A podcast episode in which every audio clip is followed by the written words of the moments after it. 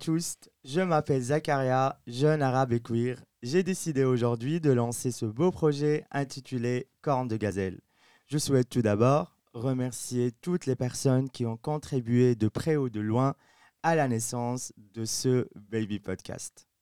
Dater, dating, aller en rencard, offrir un date, ce sont des mots qu'on a tous prononcés et pas qu'une fois. Partir à la recherche de cette perle rare qui fera battre notre cœur et égayer nos journées ou juste nous donner un plaisir éphémère le temps d'une soirée était et sera toujours une passion, presque une obsession de l'être humain, peu importe son genre, sa sexualité ou ses origines.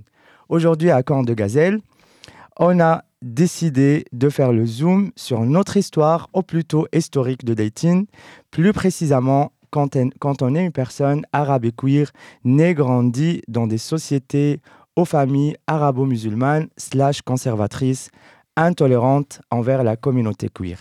Cet épisode est dédié à toute personne qui cherche et qui se cherche. Tu n'es pas seul et tu ne seras surtout pas un forever alone.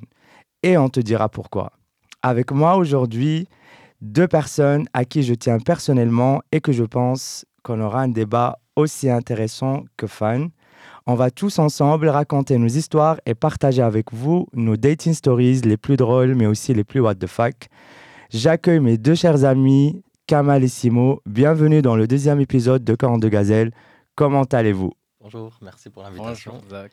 Merci pour l'invitation. Alors ça va très bien, la vie est belle. Alors vous êtes timide Je pense que c'est votre euh, premier podcast. Tout à fait. Tout à fait, c'est la première fois. Je pense qu'on va passer un bon moment. Je suis en tout cas très très heureux de, de vous avoir aujourd'hui. Euh, donc je tiens à préciser à nos écouteurs que vous êtes des amis très proches. On se connaît depuis plusieurs années. Simo, peut-être 12 euh, ans plus ou moins 12 Plus ans. ou moins 12 ans, on se connaît. environ de 2012. Ouais, de Casablanca, je pense. Enfin, je pense, c'est sûr. Et, et, Kamal, peut-être 4-5 euh, ans depuis que je suis à Bruxelles. Tout à fait, dès, que, tu es arrivé. Est-ce que vous pouvez faire une petite présentation pour les gens qui nous écoutent? Comme ça, voilà, tout le monde a une idée euh, qui est présent aujourd'hui autour de cette table. Allez, Simo, tu peux commencer. Allez, je commence. Ah bah, du coup, euh, vous avez compris, je m'appelle Simo. Euh, j'ai 33 ans, je viens de la région d'Oujda. Ça fait 10 ans maintenant que j'ai quitté la Belgique. Ah, que j'ai quitté le Maroc, pardon. J'espère que tu n'as pas quitté la Belgique. Non, je suis toujours en Belgique. J'adore la Belgique en plus. Et euh, je vis à Bruxelles maintenant depuis 7 ans. Voilà. Merci. Et Kamal, est-ce que tu peux nous faire une petite présentation? Alors, je suis Kamal, j'ai 30 ans. Euh, ça fait 13 ans que je suis en Belgique et j'ai quitté le Maroc quand j'avais 18 ans. Et j'ai grandi à Fès. Je suis aujourd'hui architecte ici à Bruxelles. J'adore. On représente toutes les régions du Maroc. On a le Oujda, Fès, Casa, Chaouia. C'est génial. Et euh, est-ce que vous pouvez nous dire qu'est-ce que vous faites dans la vie? Alors, moi, je suis ingénieur euh, qualité et je travaille dans le domaine pharmaceutique depuis 7 ans maintenant, depuis que je suis arrivé en Belgique. Je me rappelle. Justement parce qu'on a été... Euh, On était presque collègues. ouais, je me rappelle. Et toi, Kamal? Euh, Donc moi, je suis architecte et je travaille dans l'immobilier également. Je fais du design intérieur. Super. Merci pour euh, ces présentations. Et on va aller directement dans le sujet.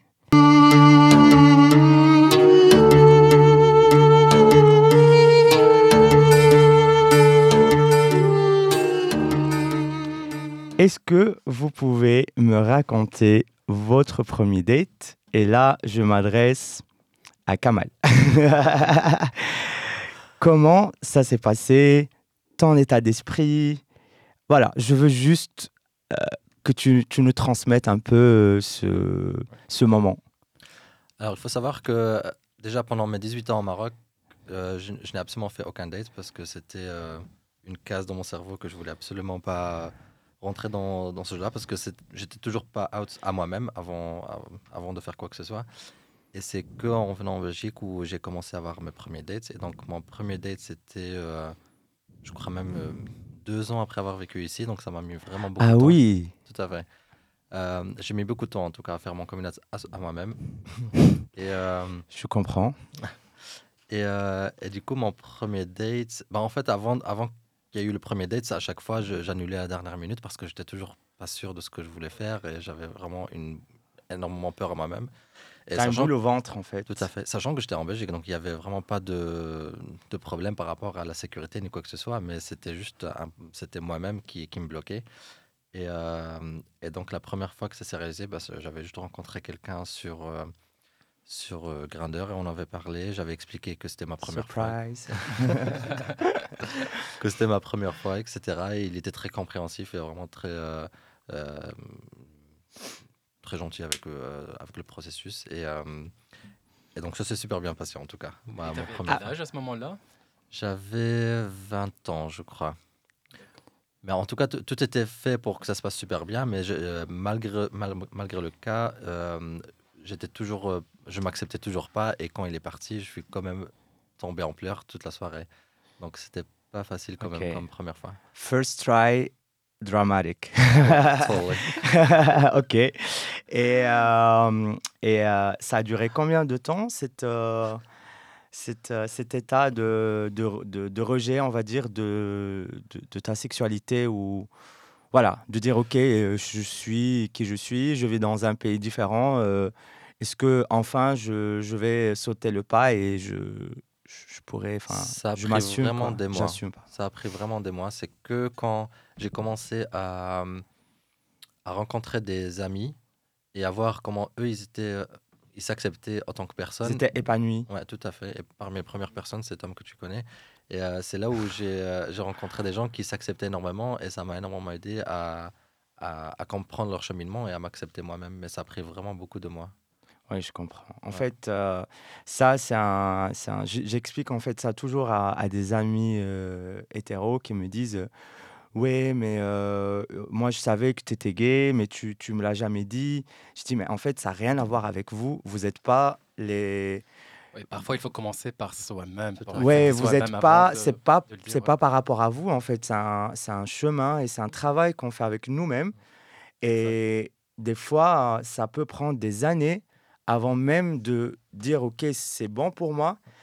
Et là, ça peut prendre encore des années avant de dire c'est ok pour le partager avec les autres et encore avec qui j'ai envie de le partager. Et ça, je, malheureusement, il y a beaucoup de gens qui ne le comprennent pas. C'est vraiment un, un truc à l'intérieur. C'est beaucoup plus fort que nous, c'est beaucoup plus compliqué. Et quand tu as grandi dans un pays comme le Maroc, bien Mhm. évidemment, bah, ça devient encore plus dur. Et j'imagine dans les autres pays aussi, euh, voilà, arabo-musulmans, musulmans, pardon, et ailleurs, enfin pas que les pays arabes, je veux dire, c'est pas très différent. Peut-être en Europe, c'est un peu plus, plus facile. faire, Et encore, hein, il y a des gens ici Ouais, qui ont du mal. Et toi, Simo, est-ce que tu peux nous raconter ce premier date? Alors, mon premier date a duré, euh, a duré longtemps, en fait, pour qu'on arrive euh, à se voir euh, à la fin. En fait, l'histoire commence quand j'étais au bac, quand j'étais encore au lycée.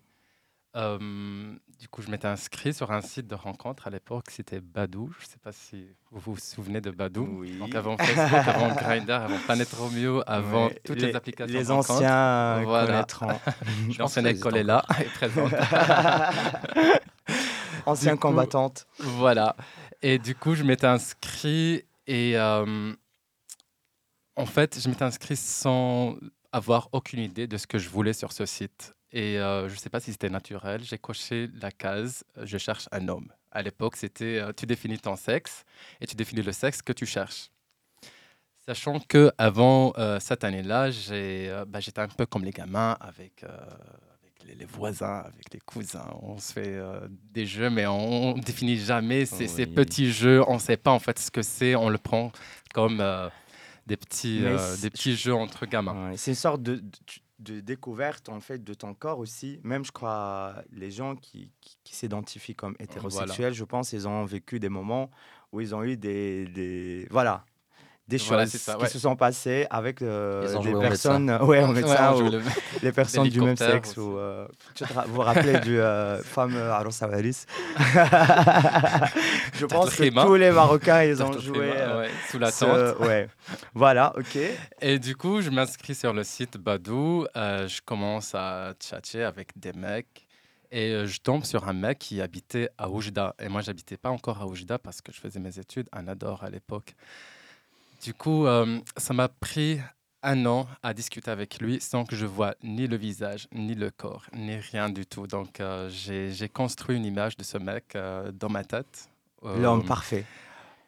bah, c'était pas forcément l'homme parfait, c'était juste, en fait, j'avais besoin d'extérioriser des, des idées, des sentiments. Et il était là. Il était là. Du coup, ça nous a pris une année à parler sur Badou. Du coup, j'ai eu mon bac. Je pars à Oujda. Et là, donc j'ai contacté le gars. Je lui ai dit, bah, écoute, je suis à Oujda, on se voit. Euh, mais ça nous a pris du temps, encore même quand j'étais à Oujda, parce qu'il n'était pas sûr. Moi, j'étais pas sûr. J'avais peur. J'étais anxieux par rapport à cette rencontre. Et euh, au final, on a réussi à se voir après un an et demi de chat sur, euh, sur Badou. Du coup, on s'est vus, on a passé toute la journée ensemble. Et c'était la première fois et la dernière fois que j'ai vu ce mec-là. Du coup, euh, c'était, bien dans le sens, ça m'a permis de définir un peu ma sexualité. Mais c'était aussi un peu compliqué par la suite. Parce que, bah, je vais résumer un peu l'histoire. Euh, juste après la rencontre, j'étais tombé malade. J'étais tombé malade, euh, rien à voir avec la rencontre. Mais dans ma tête, comme je viens d'une, euh, d'une famille assez euh, religieuse, Religieuse. du coup, je pensais que c'était euh, Le Dieu- karma. eh non, je pensais que c'était le Dieu en fait qui me punissait. Ouais. J'ai dit ah Ouais. Ça, c'est. ça c'est pas c'est pas bon Ouais. à faire, c'est Ouais, pas ouais, pour ouais, ouais. moi, je devais pas faire ça. Du coup la culpabilité arrive, le questionnement arrive. J'ai dit c'est bon, ça c'est pas mon truc, il faut que je revienne euh, au chemin droit. En fait, ça, je pense que notre cerveau est juste incroyable. Notre cerveau, il est prêt à faire des liens et des, Ouais, et des links avec des choses qui n'ont rien à voir pour juste euh, voilà, nous piéger dans des situations, euh, en fait, s'auto-piéger dans des situations inexistantes. Et du Euh, coup je suis resté dans ce piège pendant deux ans après cette rencontre là ouais. à dire non c'est un truc que je dois pas faire, un truc que je dois m'éloigner. Ok. Voilà, ça m'a pris beaucoup beaucoup de temps. euh, Bah, euh, moi, en fait, euh, personne ne m'a demandé, mais je vais quand même raconter. on toi aussi maintenant. Bah, en fait, moi, euh, c'est très différent parce que d'un côté, j'ai pas eu ce, ce truc de rejet, de m'accepter. Je, je n'ai jamais eu de débat pour m'accepter. Pour moi, c'était tout normal, tout naturel.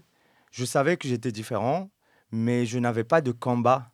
Par contre, j'ai essayé de faire autre chose pour dire peut-être c'est momentané et dire ok. Et quand j'ai essayé ces, ces autres choses, bah, je m'étais dit, ah, enfin, c'est clairement pas pour moi. Donc, je pense vers 17 ans, j'étais, ok, euh, je m'assume, je suis gay, c'est comme ça. Allez, Ok, on fait quoi? pour toi. bah, 17 ans, c'était vraiment le moment où j'étais, voilà, affaire conclue. Ouais. Mais ça a grandi avec moi, mais d'une manière quand même assez, euh, on va dire, euh, naturelle. Ça, ça, ça a évolué avec le temps. Donc, ça allait d'un petit regard et attirance euh, juste physique ou émotionnelle jusqu'au bah, l'âge de 17 ans, où tes hormones commencent à fonctionner, tu as des envies sexuelles, et là, tu commences vraiment à dire, euh, ouais, j'aime les mecs, quoi. Genre, les filles, ça me fait absolument aucun effet.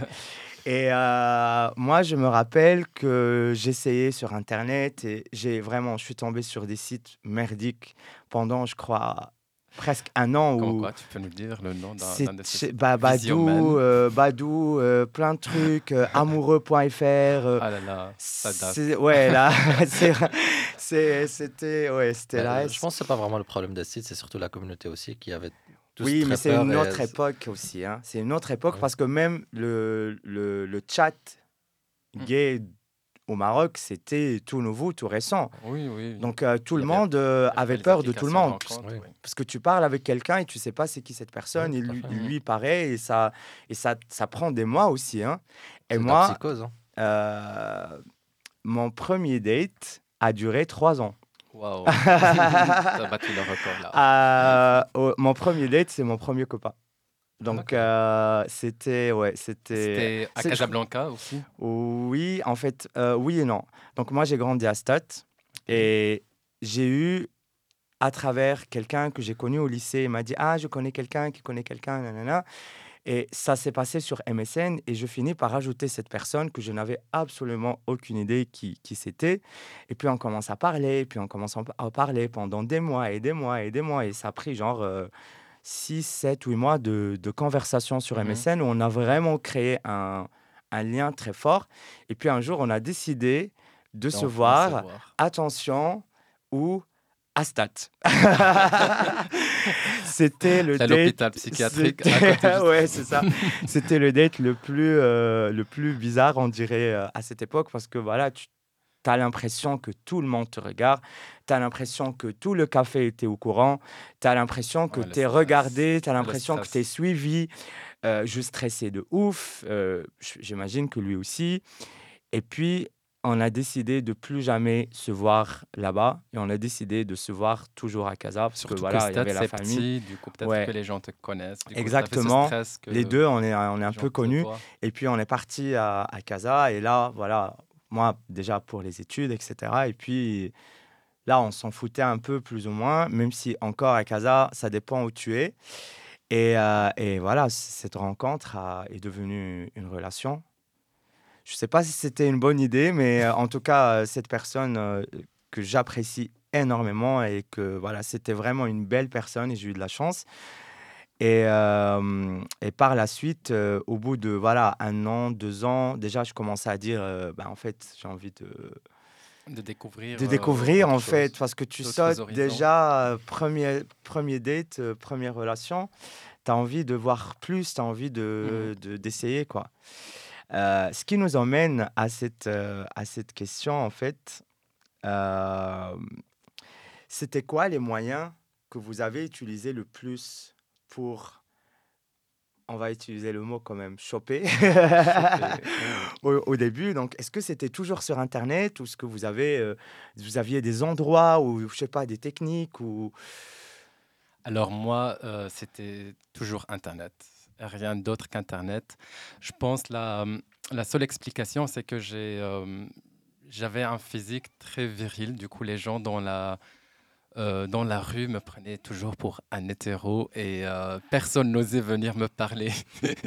Alors que je sais que pour certaines personnes, c'était beaucoup plus facile dans la rue que sur les applications. Alors pour moi, c'était jamais le cas. Donc j'ai commencé, comme j'ai dit, euh, sur Badou. Après deux ans, c'était Planète Romeo qu'on a découvert au Maroc. Je pense que c'était vers 2010. je me rappelle. Et euh, juste après, bah, Grindr rentré au Maroc. Euh, et voilà, c'est comme ça que. Et toi, Kamal? Bah, Moi, j'ai commencé avec Planète Romeo directement. Et, et après cela, c'était Grindr. Donc c'était toujours sur Internet. T'as raté ta vie. non, en vrai, t'as rien raté. C'était beaucoup plus facile. Pourquoi je me suis Avant, c'était Messenger aussi. Il y avait Messenger. Mais après Messenger, il fallait un peu enfantin. Avant aussi, tu, euh. tu, peux, tu oses pas aller plus loin que ça, quoi. C'est. Où j'avais. C'était le moyen pour voir la personne. Oui, c'est ça. C'est ça, c'est vrai. Mhm. Et euh, en fait, euh, ça me ramène vraiment à cette réflexion où nous, quand même, on ne peut pas nier qu'on a eu de la chance, qu'on est arrivé avec cette époque d'Internet où même si c'était dur, même si c'était bizarre, même si tu tombais sur des, voilà, des, des plans euh, chelous, on a eu la chance parce qu'on pouvait se connecter virtuellement avec d'autres personnes. Mais avant cette époque d'Internet, il n'y avait pas ça. Comment les gens se rencontraient, notamment, moi je vais toujours parler du Maroc parce que c'est là où j'ai grandi et euh, comment les gens faisaient pour se rencontrer. Bah, déjà, le fait où les gens pensent être seuls au monde parce que euh, tu n'as absolument pas de référence, tu penses vraiment que tu es la seule personne qui pense ces idées-là. Et, euh, les rencontres, même chez les hétéros, ça se faisait avec un journal où ils écrivaient juste. Euh, enfin, il y avait des pubs dans les années après les hétéros, 80 ou des trucs comme ça. Mais ça, c'est déjà pour les hétéros parce que même pour eux, les relations sont interdites. Oui, mais les hétéros, encore tu vas dans un bar. Enfin, dans un café, enfin, je veux dire, ça se, ça, ça drague. Oui, mais ça reste quand même beaucoup plus compliqué qu'aujourd'hui où tout est beaucoup plus facile. Quoi. Enfin, bah, moi, j'ai vu une, une, séquence très intéressante. Il n'y a pas longtemps, j'ai regardé le film. Je ne sais pas si vous l'avez encore regardé, mais si vous ne l'avez pas fait, allez le voir. Il est juste magnifique. Bleu du caftan. Oui, on l'a vu. Donc, il y a un personnage, gay dans ce film. Pour les gens qui n'ont pas encore regardé, je suis désolé. passe à Casablanca de- Ouais, ouais, dans cette l'ancien semaine ou la semaine prochaine. Ah oui, ça va Ouais. sortir au Maroc, ok, je savais pas. Et en fait, euh, cette personne justement euh, qui se cache, etc., et puis là, sans brûler les, les- les scènes du film, bah, cette personne partait au hammam. Oui. C'était le, lieu le, lieu- c'était le lieu de rencontre à le l'époque. lieu de oui. rencontre. Sinon, Et il y avait des un peu frappé. aussi. Comment les, jardins publics dans les grandes villes. Moi, je connais juste euh, le fameux boulevard Rachidi, mais là encore, ça me fait mal au cœur parce que euh, c'est de la prostitution pour les, les personnes, euh, les femmes trans ou pour les, les, tra- travestis que je pense pas qu'ils sont là pour le plaisir pour la plupart du temps. Et aussi, c'est des gens qui sont maltraités, euh, Exactement. ils oui. sont pas respectés, ils sont euh, harcelés, agressés verbalement, physiquement. Et euh, une Mhm. grande pensée pour, pour, pour ces gens parce que ça me fait vraiment mal au cœur. Et donc oui, cette scène, en fait, m'a vraiment fait, fait réfléchir. J'ai dit, bah, ça se passait comment? C'est, Ça doit être super dur, en fait. Il n'y a, y a rien, même enfin, à la télé, il n'y a rien, il n'y a pas de Netflix, il n'y a pas de site internet, il n'y Ah a non, pas de... Il n'y a rien. y a- seul en monde, quoi. Tu... Et si tu trouves une personne, tu restes avec le Ah oui. restant de ta vie, je pense. Oui. C'est c'est incroyable. Après, je me demande même si, euh, si avant les gens avaient le même gaydar qui fonctionnait que nous, est-ce qu'ils arrivaient à reconnaître des gens, même s'ils sont mariés hétéros, ils, ils arrivent à savoir que cette personne est gay ou pas? Je me pose la question, mais je- sincèrement, ça, je ne sais absolument pas comment ils fonctionnaient avant. Ça devait être hyper compliqué, hyper frustrant. Oui, ça doit être dur Ouais. quand même, parce que le gaydar, euh, des fois, ça se plante quand même. hein. je me suis déjà planté. Et aussi, quand tu te plantes, euh, hmm, ça Bah, passe... ça que- euh, Genre, comment Tu te plantes comment Bah, tu te plantes, ça veut dire que euh, c'était convaincu que cette personne est gay et au finalement, Ah, tu- tu te rends compte en fait pas du tout et, et là ça, ça devient un peu gênant. Mais C'est pour ça qu'aux euh, États-Unis, ils avaient créé un langage où euh, est-ce que tu connais Dorothée? Et donc, toutes les, tous les gays connaissaient ça. Et donc, si tu vas parler à quelqu'un, tu dis est-ce que tu connais Dorothée? S'il te dit non, je vois pas de quoi tu parles, tu sais qu'il est hétéro. S'il est gay, tu dis ah oui, c'est une amie. Et donc, tu sais qu'il est gay. Donc, tu peux continuer la conversation. J'imagine au Maroc ils vont sortir Je un connais vraiment.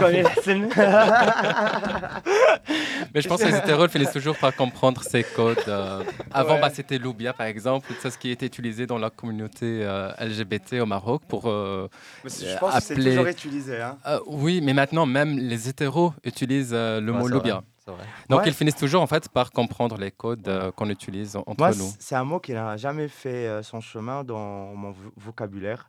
J'ai jamais utilisé, je sais pas pourquoi. je Parce que j'ai jamais compris, ans. j'ai jamais compris d'où ça, vi- ça vient réellement l'oubia. Je j'arrive pas à faire le lien avec ça et euh, C'est vrai. Enfin, moi, en fait, quand j'étais au Maroc, on utilisait beaucoup ce, ce mot. Entre nous, surtout entre potes. Et euh, je t'avoue que je connais pas du tout d'où ça vient.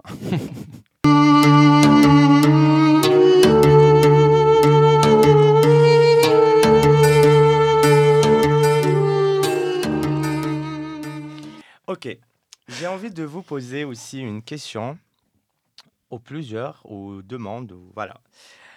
Euh, c'est la partie la plus fun, je pense, de ce podcast. Donc, j'aimerais que vous partagiez avec moi et les gens qui nous écoutent vos histoires de date. Allez, on va commencer par les plus drôles. Et je vois Simo. attends, mais, attends, mais les dates au Maroc, tu veux dire? Ah bah oui, euh, je parle euh, de cette époque-là encore, au début, où tout, tout était... euh, voilà. Comme tu dis, tu, tu as passé par cette période de deux ans où tu, tu, tu, tu avais peur, où tu pensais que ce que tu faisais était mal. Oh, oui. Comment déjà tu as, fait pour en fait sortir de cet état-là? Et c'était quoi tes premières histoires? Alors, pour sortir de cette case de culpabilité, euh, il fallait que je rencontre une personne euh, quand j'étais à Casablanca, quand je faisais mes études à Casablanca. Donc, une personne euh, qui s'est avérée gay aussi.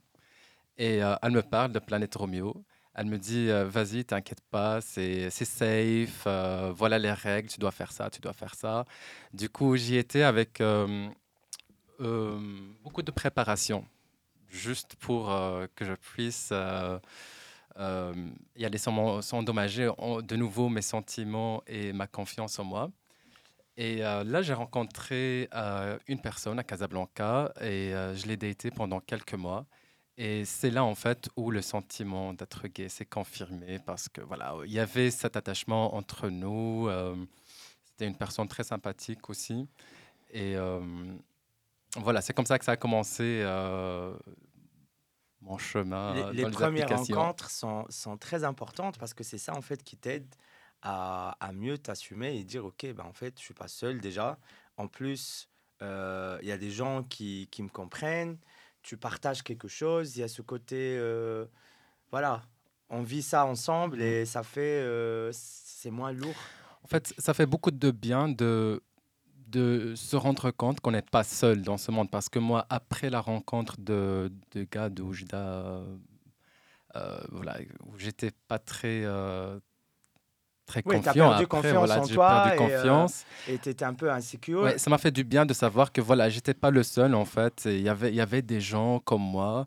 Et euh, tu sais, au Maroc, on n'a pas cette éducation. on a- en tout cas, moi, d'où je viens, on n'avait euh, pas cette ouverture euh, sur le monde en dehors du Maroc en fait. Du coup, je pensais que j'étais vraiment le seul, surtout quand je vois tout mon entourage, mes, mes amis qui parlent de leur date avec les filles.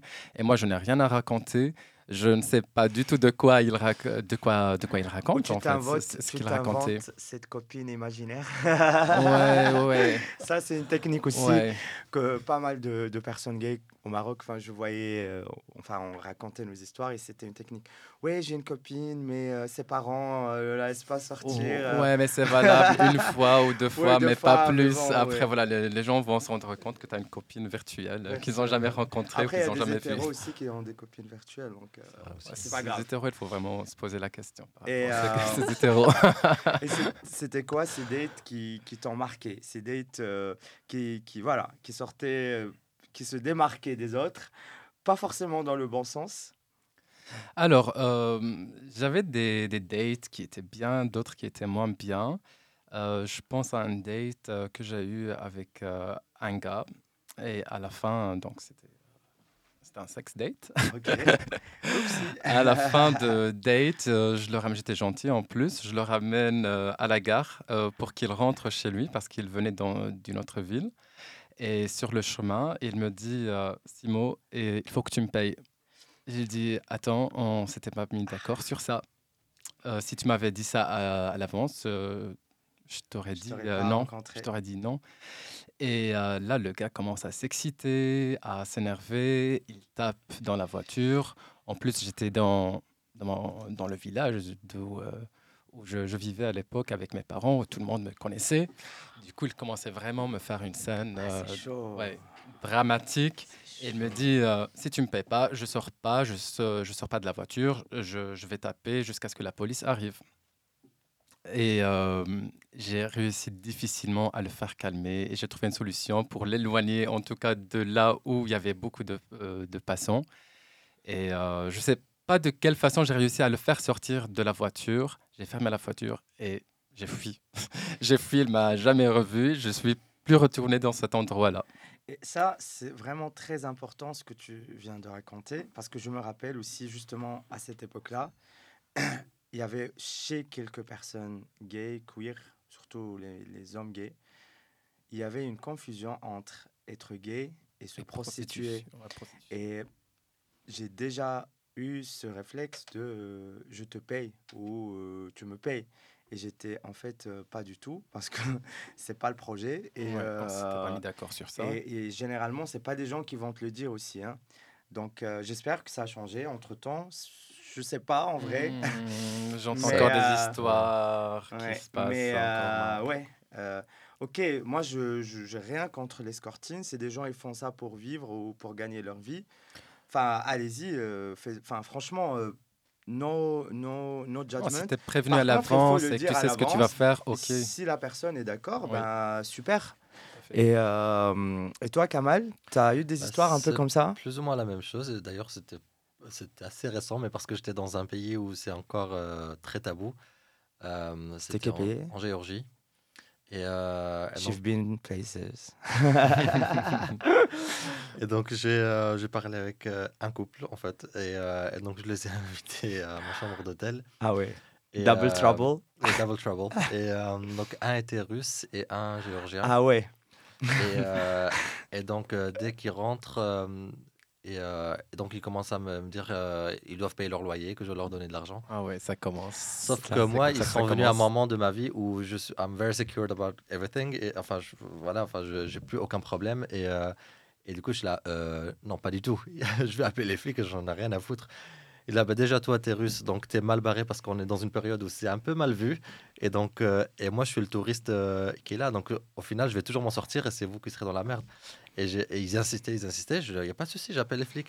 Et là, je prends mon téléphone, sauf que je connais pas du tout le, Le numéro. le numéro. Donc, je commence juste à taper des numéros et je fais semblant de parler. Et là, ils ont eu peur, ils sont partis.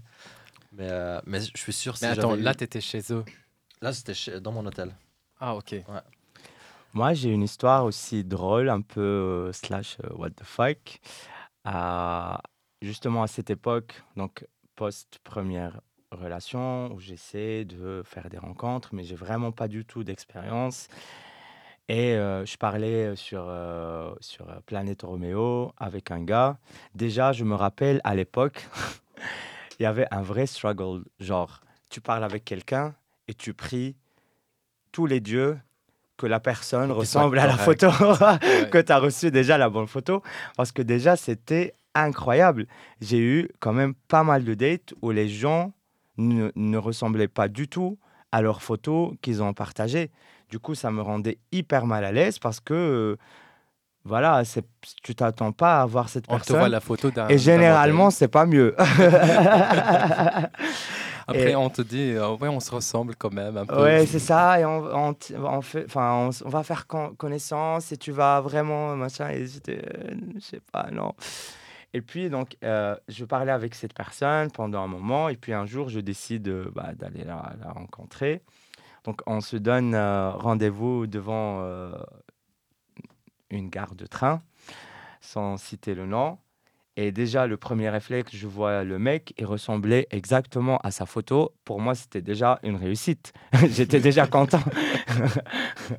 le, le- le- la barre était très, très basse. Euh, voilà. Et, euh, et du coup, euh, il me dit Ouais, super, euh, tu veux qu'on aille prendre un, un café et tout? Je dis Oui, bien sûr, je connais plein de- d'endroits dans le quartier. Il dit Oui, il y a quelqu'un que j'aimerais te présenter. Et là, je vois un, un homme qui doit avoir l'âge de mon grand-père qui était avec lui. Oh là là. Oh my God. Et il me dit euh, C'est mon pote, le Hajj. J'étais comme. Il a utilisé le terme Hajj. Le Hajj, je te jure. J'étais. euh, euh, quoi? J'étais vraiment mais bouche. En fait, intérieurement, je tremblais. Mais extérieurement, je sais pas comment j'ai fait pour garder T'as mon calme. le sang-froid. Parce que déjà, tu, tu te, enfin, tu te caches, tu fais un truc et tu penses que tout le monde te regarde et tu es déjà en train d'essayer, tu vois, d'être low-key. En plus, tu vis cette, cette scène et tu as envie de, voilà, de fuir. Et, euh, et là, j'étais, ah oui, bonjour. euh. Et là, je je savais pas comment, enfin, j'étais très jeune, je devais avoir 19 ans. Je dis, euh, ouais, ben, on se met dans le café juste là. Et on va dans, dans ce café. Donc, la discussion était euh, c'est mon pote, on fait tout ensemble, euh, machin. Et du coup, il commençait à me proposer des plans chelous euh, pour aller passer un week-end à Marrakech et tout. Et je- j'ai réussi à, à- à- voilà, à m'en sortir, euh, mais très calmement. J'étais, oui, j'adore, trop bien, j'aime beaucoup votre plan. Vous savez quoi? Je vais rentrer chez moi, je fais mon sac et on se retrouve euh, dans 3-4 heures, euh, nickel. Mais non, vraiment, j'adore, génial. Mais Et les pauvres sont restés attendre euh, dans bah, le café. franchement, je suis parti en courant et j'ai dit Dieu merci. Franchement, ça m'a refroidi pendant un bon moment. J'ai pas fait de rencontre parce là, que pareil. Parce ça, que ça ça- refroidit direct. ça Moi, pense, refroidit. Ça m'a pris des mois avant de Ouais. Ah, rencontrer pas. d'autres gars. Pas toi. Le lendemain, j'étais. euh, je suis pas choqué, tu sais. Et, Après, en euh, Europe, je pense que c'est une autre histoire. Mais c'est voilà, pas la même, quand, quand la ça même arrive à un moment de ta vie où tu es OK avec toi-même, enfin, tu te remets plus en question, tu sais juste très bien que tu es tombé sur la mauvaise personne, c'est tout, tu Ouais. continues ta vie. Mais c'est vrai que si ça m'est arrivé euh, genre à 16 ans, 17 ans, j'aurais pris deux ans avant de m'en remettre. Enfin, euh, Moi, le- quand l'accident m'est arrivé, euh, j'étais pas sorti de chez moi pendant deux jours. Je sortais plus. J'avais l'impression qu'il était dans la rue en train de te- m'attendre. qui t'attendent. Ouais, qu'il me traquait. Et toi, Kamal, qu'est-ce que tu pourrais euh, nous raconter? Je sais des histoires, tu en as eu. Hein qu'est-ce que tu pourrais nous raconter aujourd'hui sur ce passé euh, post-coming out? Bah, en fait, ma, ma vie a complètement changé. Enfin, tu parles dans le dating life ou euh, Oui, dans le dating life. bah, En fait, euh, ce qui est drôle, c'est que euh, même quand je faisais des dates avant et que j'étais pas euh, fully coming out de, à moi-même, dans les dates, y a, les gens sentaient une, un disconfort, euh, je sais pas comment dire, que j'étais pas confortable avec moi-même et ils sentaient quand même que c'était Ouais, quelque tu chose étais mal, à- t'étais mal à on l'aise. sent, on sent ça. tu- parfois, tu peux juste marcher dans la rue, tu sens que quelqu'un n'est pas bien, enfin, dans sa peau. Et, euh, et, euh, et en fait, le fait de, de, de m'accepter moi-même, ça a complètement changé vraiment ma my dating life après parce que tu es beaucoup plus, euh, plus à l'aise, tu es beaucoup plus rayonnant quand tu parles, enfin, tu es beaucoup plus enfin, sûr de toi-même et, et les gens le sentent. Et, et du coup, les, les, les dates, ça passait beaucoup mieux qu'avant. Ouais. Et je pense en tout cas, il y a eu un post et un après que ça a complètement changé ma vie d'une d'une manière impressionnante. Et toi, Simon, ça a pris euh, combien de temps avant ce- que ça, commence à rouler ou tu es rodé, on va dire, et aussi tu as eu d'autres histoires, euh, des, des choses qui t'ont marqué euh, avant d'être là où tu, tu es arrivé dans cet endroit où tu étais euh, à l'aise avec toi-même et aussi à faire, à faire des rencontres avec d'autres personnes? Bah, pour moi, toute la période où je, je vivais encore au Maroc, c'était euh, assez euh, difficile pour moi de rencontrer des, mecs, même si je rencontrais de temps en temps, mais c'était euh, c'était assez difficile. euh, J'avais toujours cette anxiété de rencontrer des, mecs. Mais depuis que je suis en Europe, ça va, ça va beaucoup mieux de ce côté-là. Donc, je rencontre les gens déjà, je sais que je suis safe, que je risque pas d'être euh, euh, arrêté ou d'avoir des problèmes, ou même au cas où, si je suis attaqué par quelqu'un, bah, je sais où je vais me diriger. Euh, c'est pas du tout le, le cas euh, quand j'étais encore au Maroc. euh, si quelque chose t'arrive, tu restes chez toi. en tout cas, à l'époque, maintenant peut-être les choses ont changé, J'espère. j'espère. Mais voilà, maintenant j'ai confiance à rencontrer des gens et Tu, tu es beaucoup plus, ouais, tu es plus à l'aise et tu, tu sais exactement ce que tu veux et tu sais que tu es dans un, dans un milieu, enfin un milieu, dans un pays quand même où tu es protégé exactement. par la loi. Donc tu sais si, si t'arrive un truc, tu sais au moins tu seras protégé, au moins, voilà. Exactement, c'est ça. Je pense que Euh, ça change énormément le fait que tu sois dans un pays où la loi te protège. Euh, moi, ma- malgré que je m'accepte énormément, enfin, quand je pars dans des pays où c'est interdit, je fais des dates, c'est juste pour boire un verre, mais jamais plus, parce que je, je sais qu'il suffit d'être au mauvais moment, au mauvais endroit, que ça finisse très mal. Et euh, quand je pars au Maroc, je fais absolument rien, ça m'intéresse.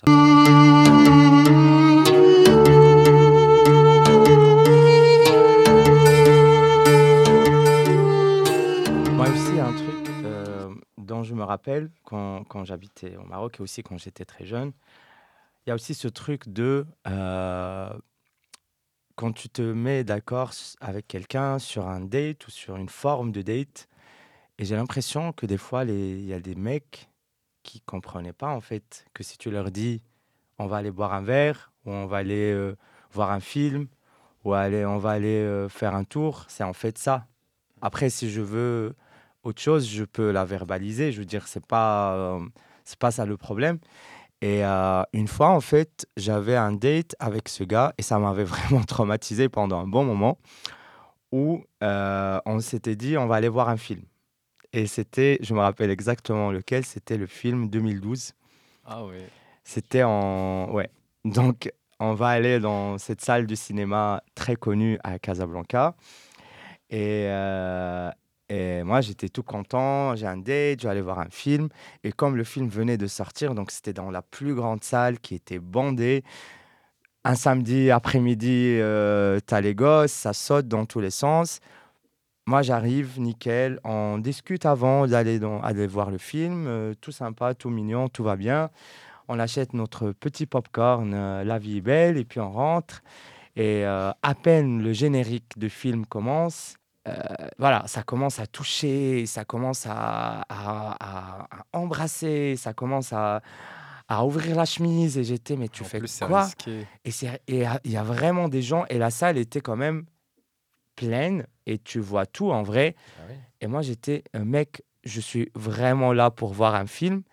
Et si je voulais autre chose, je t'aurais proposé euh, d'aller chez moi ou voilà, ou j'aurais discuté ça avec toi, tu vois, ou même après. Mais je veux dire, là, je suis là pour voir un film. Et cette personne ne voulait rien savoir. Enfin, il n'a pas arrêté même euh, quand tu lui as dit. Euh, j'ai, ouais, j'ai fait la première, la deuxième, la troisième, la quatrième remarque. Puis à un moment, j'ai compris que c'était euh, Lost Case. et du coup, j'ai dit, j'arrive, je vais aux toilettes et je me suis cassé. Je suis parti, je ne suis pas revenu. Et du coup, je faisais plus des dates dans, les cinémas. le cinéma, c'était genre euh, cinquième, sixième date, tu vois, genre, euh, voilà, on se connaît assez, on, voilà, on est déjà sur la même longueur d'onde. Donc, euh, pour les gens qui nous écoutent, en tout cas, je, ici, non, date pas éviter le, cinéma, le premier date, mais euh, verbaliser, dites ce que vous voulez vraiment. Et si vous voulez pas voir le film et vous voulez autre chose, faut le dire à l'autre personne parce qu'on mérite de savoir qu'est-ce qui nous attend. et quand tu as eu euh, des dizaines, voilà, je veux pas donner des gros chiffres, de dates où il y a toujours un truc qui saute ou qui se passe mal, ou c'est pas la même personne, où tu, tu te retrouves dans des situations comme ce qui vient, ce qui t'est arrivé, euh, on te demande de l'argent, ou euh, on te force dans un plan à trois, enfin, il y a un moment, ça fait trop, et tu dis, bah, ça va s'arrêter quand en fait? Je veux juste des dates avec des gens normaux, prendre un verre, discuter. Si ça amène vers quelque chose, bah génial, et si ça amène vers, vers rien, bah tant pis.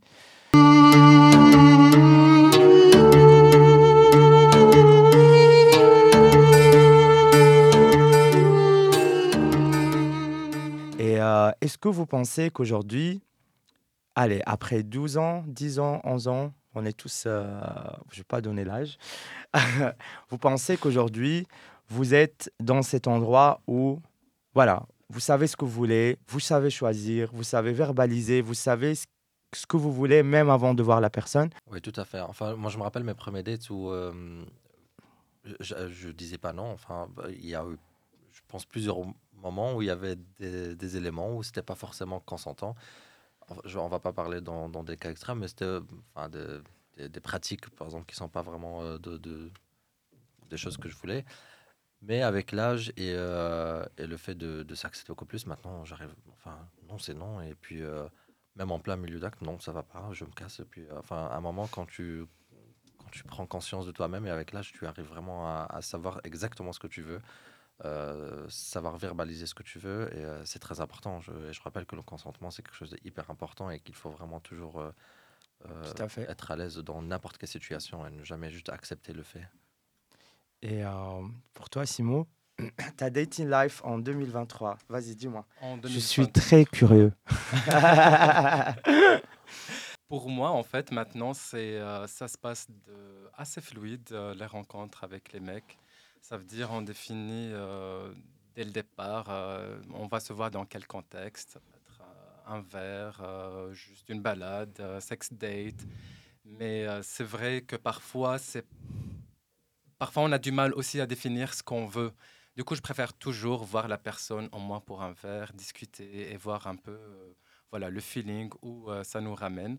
Et euh, parfois, voilà. ça dépend en fait vraiment des gens. Ça dépend vraiment des gens. Et qu'est-ce que j'allais dire? Si tu reviens au Maroc, est-ce que tu ferais encore des dates? Alors, j'en ai fait dernièrement. J'étais au Maroc l'année passée et je l'ai fortement regretté parce que pour la deuxième fois de ma vie, je me suis fait agresser à Casablanca. Ça, c'est pas cool. Voilà. Ça, c'est pas cool. Et, euh, et du coup, euh, je pense maintenant, je vais. Euh, je vais ça te refroidit de nouveau. Ouais, je sais pas. Mais en tout cas, je vais faire beaucoup plus attention. Que... Je faisais attention. À chaque fois, je fais très attention au Maroc, mais à chaque fois, voilà. Heureusement, ça ça, ça, ça, se passe pas à chaque date. Mais la deuxième fois, c'est un peu la fois de trop. Franchement, faut pas se mettre dans cette position où on se, on se, on se blâme pour quelque chose qui n'est qui n'est pas de notre faute. Des, des gens euh, mal, malveillants, des, des, des, agresseurs et des gens avec des mauvaises intentions, ça existe dans tous les pays d'ailleurs, il y en a aussi ici en, en Belgique. Euh, Mais euh, c'est vrai qu'au Maroc, tu fais plein de filtres et tu essaies d'esquiver au maximum, mais ça arrive au Ouais, mais ça meilleur. arrive, ouais, ça et c'est pas ta meilleur. faute. Alors que pas j'étais, euh, voilà, j'étais conscient que des histoires comme ça, ça arrive euh, souvent à Casablanca. Et pourtant, je suis tombé dans le piège. En fait, la personne te met vraiment en, en confiance pour que tu lui fasses confiance. Et au final, euh, Faudra écouter les prochains épisodes de Camp de Gazelle.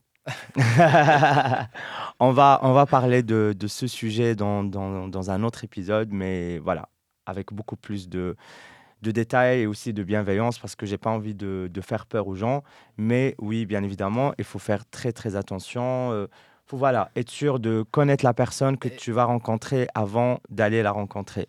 Et surtout, euh, le- la leçon que j'ai tirée en fait de ces deux expériences, et euh, j'invite vraiment les gens qui ont eu ces, ces mêmes accidents euh, d'en parler au maximum aux gens autour de vous, euh, des gays, euh, même s'il y a besoin de créer un profil euh, sur Grindr, moi je l'ai fait dénoncer. ouais, pour dénoncer la personne. Et heureusement, j'avais encore la photo de cette personne-là. Ouais. Et j'ai dit, les gars, faites attention. Le gars, voilà son scénario, comment il fait euh, pour voler les Ouais. gens. Faites attention.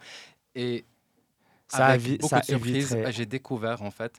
Je l'ai fait euh, grâce. euh, bah, en fait, j'ai fait ce, ce plan euh, pour euh, dénoncer le gars avec un pote qui est très proche à moi. Et euh, on a découvert en fait le même jour qu'il y avait plusieurs personnes qui étaient tombées dans le même piège que moi. Ça doit pas être sa première fois. Ouais, c'était pas sa première fois. Il a fait la même chose à plusieurs Mais- personnes. Il y en a plusieurs aussi. C'est un, mode de fonctionnement parce que voilà, c'est une euh, cible facile et ils savent que les mecs, ils ont peur d'aller porter plainte. Sur ce, euh, voilà, on va bientôt euh, conclure euh, cet épisode. Et euh, je vous remercie énormément Merci à toi, Merci Zach, à toi. pour l'invitation. de- d'être euh, venu euh, et de participer dans ce, dans ce podcast. Je suis très content d'avoir eu cette discussion avec vous. À très bientôt.